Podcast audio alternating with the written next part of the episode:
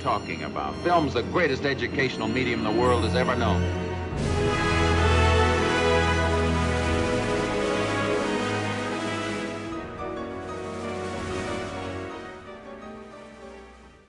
Hi, guys, and welcome back to Teenage Golden Age, a podcast where we talk about old Hollywood movies from the perspective of the next generation. Today, we're going to talk about Marilyn Monroe and avoid mentioning what is constantly voiced about Marilyn Monroe and dive deeper into her talents as an actress. Before I go any further, make sure to follow our Instagram and TikTok where we post movie clips, podcast clips, questions, and more. Make sure to rate and review us if you enjoy the podcast podcast, and so more teenagers can discover old movies. And also, if you have any questions or comments about the podcast, email us at teenagegoldenage at gmail.com. Okay, now I was really hesitant to create a Marilyn Monroe episode because she's probably one of the only actresses that the new generation knows. And I think it's sad that she's the only old Hollywood actress that is recognized and known in today's world when there are so many more amazing actresses of that time that are just as talented, interesting, and beautiful. I mean, just look at the fact that we there were literally two films that were released this year about Marilyn Monroe on Netflix. One being Blonde, which we'll talk about later in the episode, and the documentary The Mystery of Marilyn Monroe: The Unheard Tapes. Also, the fact that everyone went insane when Kim Kardashian wore to the Met Gala the dress that Marilyn wore to sing Happy Birthday to John F. Kennedy. Marilyn Monroe is constantly mentioned in pop culture. Everyone dresses up for her, as her for Halloween, and we see clips of some of her films on Instagram and TikTok.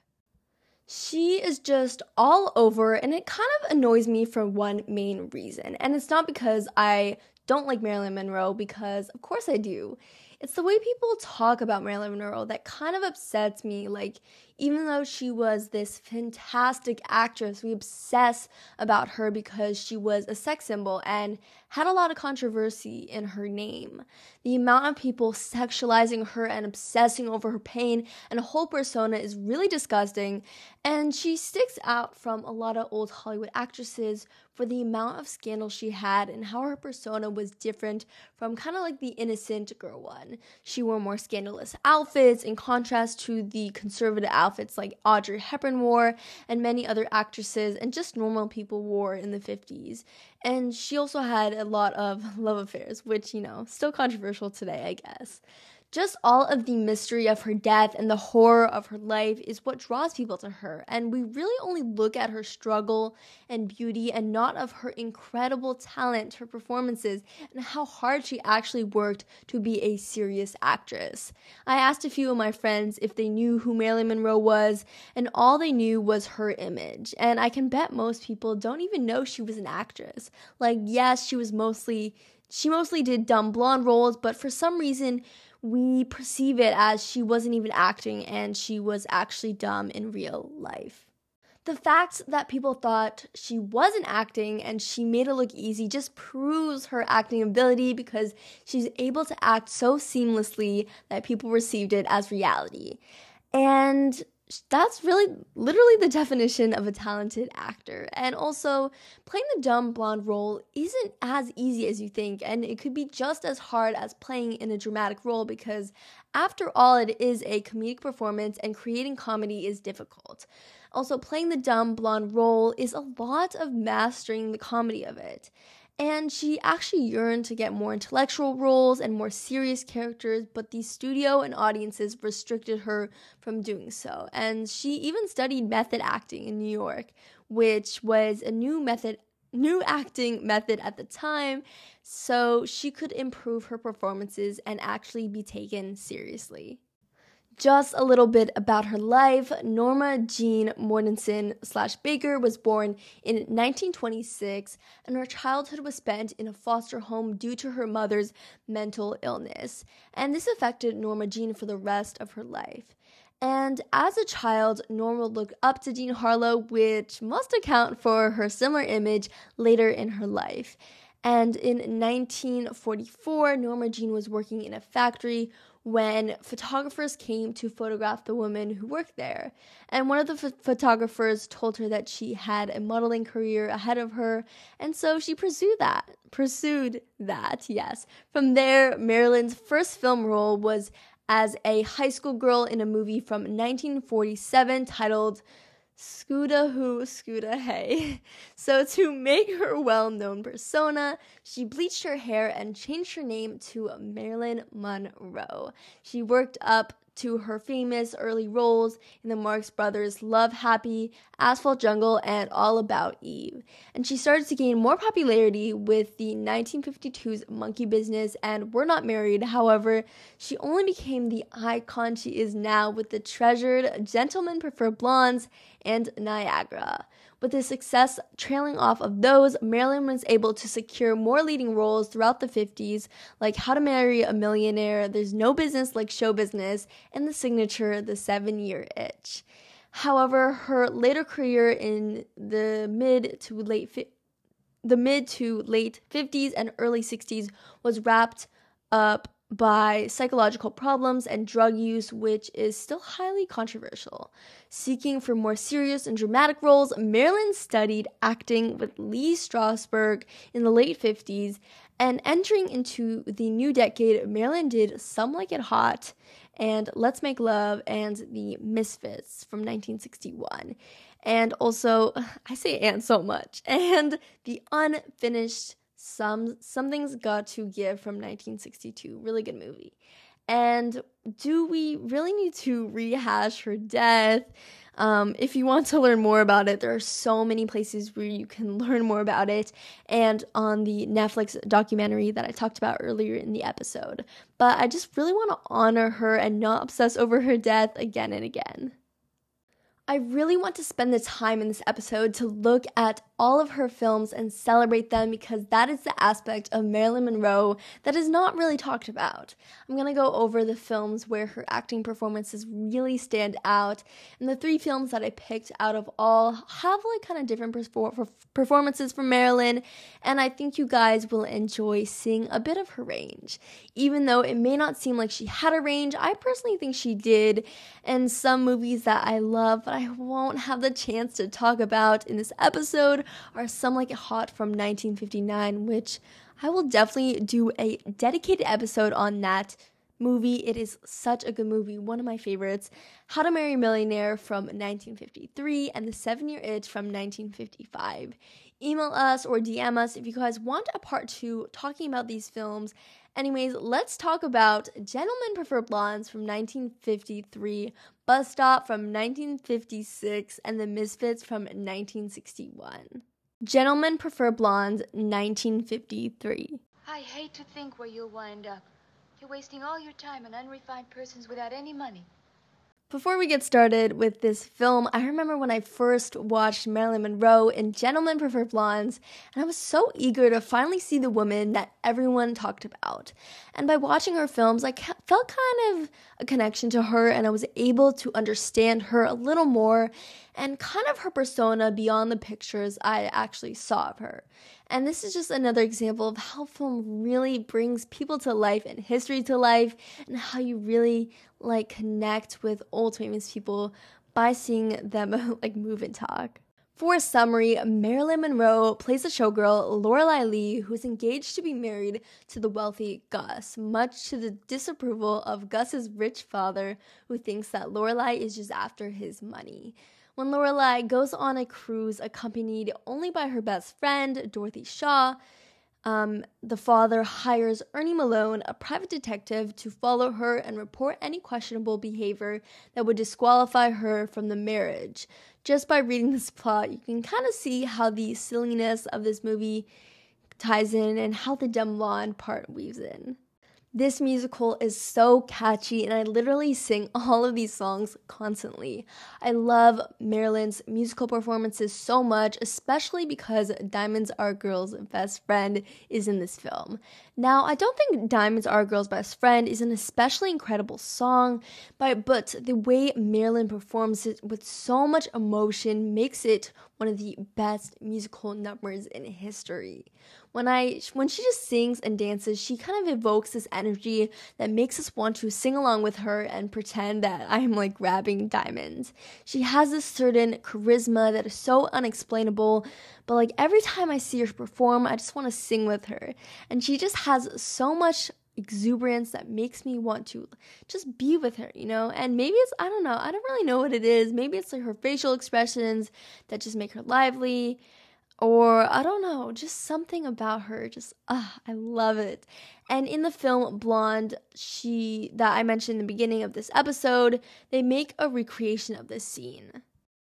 Ana de Armas, who plays Marilyn, does a rendition of Gentlemen Prefer Blondes, and I was watching the side by side of her performing it and Marilyn doing it. I don't know why, but Marilyn just has so much more magnetism, whereas Ana's performance feels a little more flat. It feels like Ana was just simply doing the dance moves while Marilyn does them with expression and intent. And this illustrates how special Marilyn was and how, I don't know, she was just incredible. Also, let's just acknowledge her remarkable dancing and singing. So, apparently, she did most of her own singing with the exception of a few high notes at the beginning of the song that were sung by Gloria Wood. Sing um, the singing she did was so memorable, and you can't say she's not talented because literally nobody in Hollywood today actually sings their own songs in films. Overall, Marilyn is very funny in this film, and her comedic timing is so flawless and really hilarious. And what's incredible about her performances is she was just able to make a joke and act like it just wasn't a joke. She is so good at playing a dumb blonde, and she just makes it really comedic and funny. You actually have to have skill to play a dumb blonde role, and that's what I love about this film because she executes it so well. Enjoying your trip? Oh. How many times have you crossed? This is my, uh, Don't you feel alone out on a big ocean? Well, I, I uh... just adore conversation, don't you? Oh, certainly. Bus Stop, 1956. We ain't getting married. That's what I've been trying to tell you, but you're too bull-headed and mean to listen. Bus Stop is about this guy named Bo who wants to find a wife, and when he sees a Cherie, Marilyn Monroe's character, he's very persistent to marry her, even though she refuses to marry. And Bo is just such an, an, annoying guy who just like won't stop. He's so abusive. And so Cherie becomes stuck. And she has an Ozark accent in this movie, and I think she does a marvelous job really embodying the accent. And what's unique about Marilyn Monroe's performance in Bus Stop is that she does have still has her usual sexy look where she widens her eyes and has this like flirtatious manner, but she has this extra vulner- vulnerability and openness through her facial expressions and her movements. And Gentlemen Prefer Blondes, it always seems like Marilyn's character is putting on an act for men, whereas Cherie, Marilyn's character in Bus Stop, opposes men when they sexualize her and opposes when she's being pushed around. She really stands up for herself and is tough and doesn't let men control her path in life. In the beginning, where she's talking about how she is harassed by her boss and the struggles of her life, you just feel her anxiety by the way she uncontrollably moves her arms, puts her hands over her face, heavily breathes, her mouth is frowned, and her voice in kind of like this whiny tone. I love how her quick transitions from being emotionally tormented to having this confidence while she's performing her salute number. It really shows her character's how she loses her anxiety when she's doing what she loves, but deep in her persona, she is a broken person. Marilyn is really good at switching from being sexy to then being an anxious and fearful woman. I feel when Marilyn's scared of Bo and her brokenness every time he treats her with stupidity and toxicity. Even when she is silent and she's thinking to herself, do we kind of have a sense of her complexity within? She really makes her character have more complexity than it would have been if another person played it. And throughout the complexity of her character, I love how Marilyn still manages to add a comedic touch to it. The Misfits, 1961. No, the trouble is I always end up back where I started. Never had anybody much. While filing for a divorce, beautiful ex dancer Rosalind ends up meeting aging cowboy turned gambler, Gay, and former World War I aviator Guido. The two men instantly become infatuated with Rosalind, and on a whim, the three decide to move into Guido's half finished deserted home together. When grizzled ex rodeo rider Perce arrives, the unlikely foursome strike up a business capturing wild horses. The Misfits is a great representation of how she improved as an actress and was able to switch a bit of her persona throughout her career. In this film, her acting is definitely more believable and in a more natural style. She uses small movements, facial expressions, and her tone of voice to indicate her inner emotions. And I think her performance is a little more subdued than the one in Bus Stop. Her character, Rosalind, is very emotional and a very emotionally intellectual character who is very caring and being moral and humane is very important to her. This is very opposite from her character in Gentlemen Prefer Blondes, where she only wants to marry someone for their money. This film really demonstrates her ability to play in more dramatic roles, and I think one scene that really illustrates her acting ability is more to the end, where she is witnessing the men tie down a horse, and she's completely terrified and disgusted by their act. You see her eyes water, and she slightly shakes and her mouth with disapproval. I just I can just feel that Rosalind wants to get the heck out of there and never see these men again. I understand her anger as she fights the men from killing these horses and her melancholy as she sees the horses struggle. I would I wouldn't say this is my favorite of Marilyn's films, but it definitely has one of her greatest performances. You, sensitive fellow, so sad for his wife, crying to me about the bombs you dropped and the people you killed. You have to get something to be human. You never felt anything for anybody in your life. All you know is the sad words.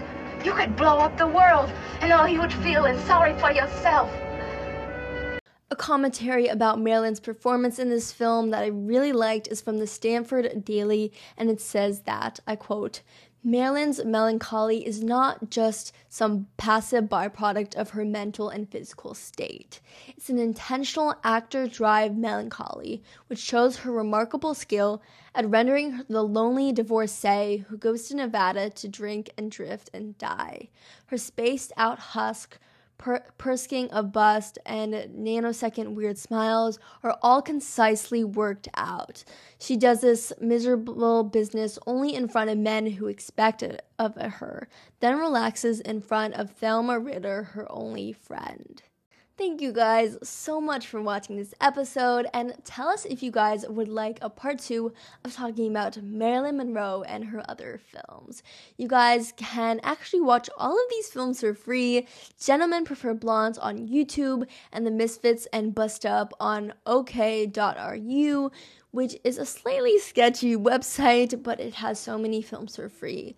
Another way to find these films for free is just by looking up the title of the film and then full movie. That's usually how you should find it. I, yeah. That's usually how I find free films.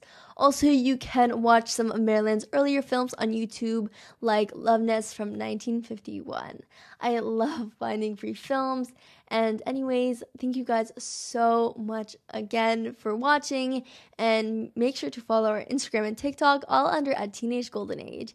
And see you guys next time. Bye.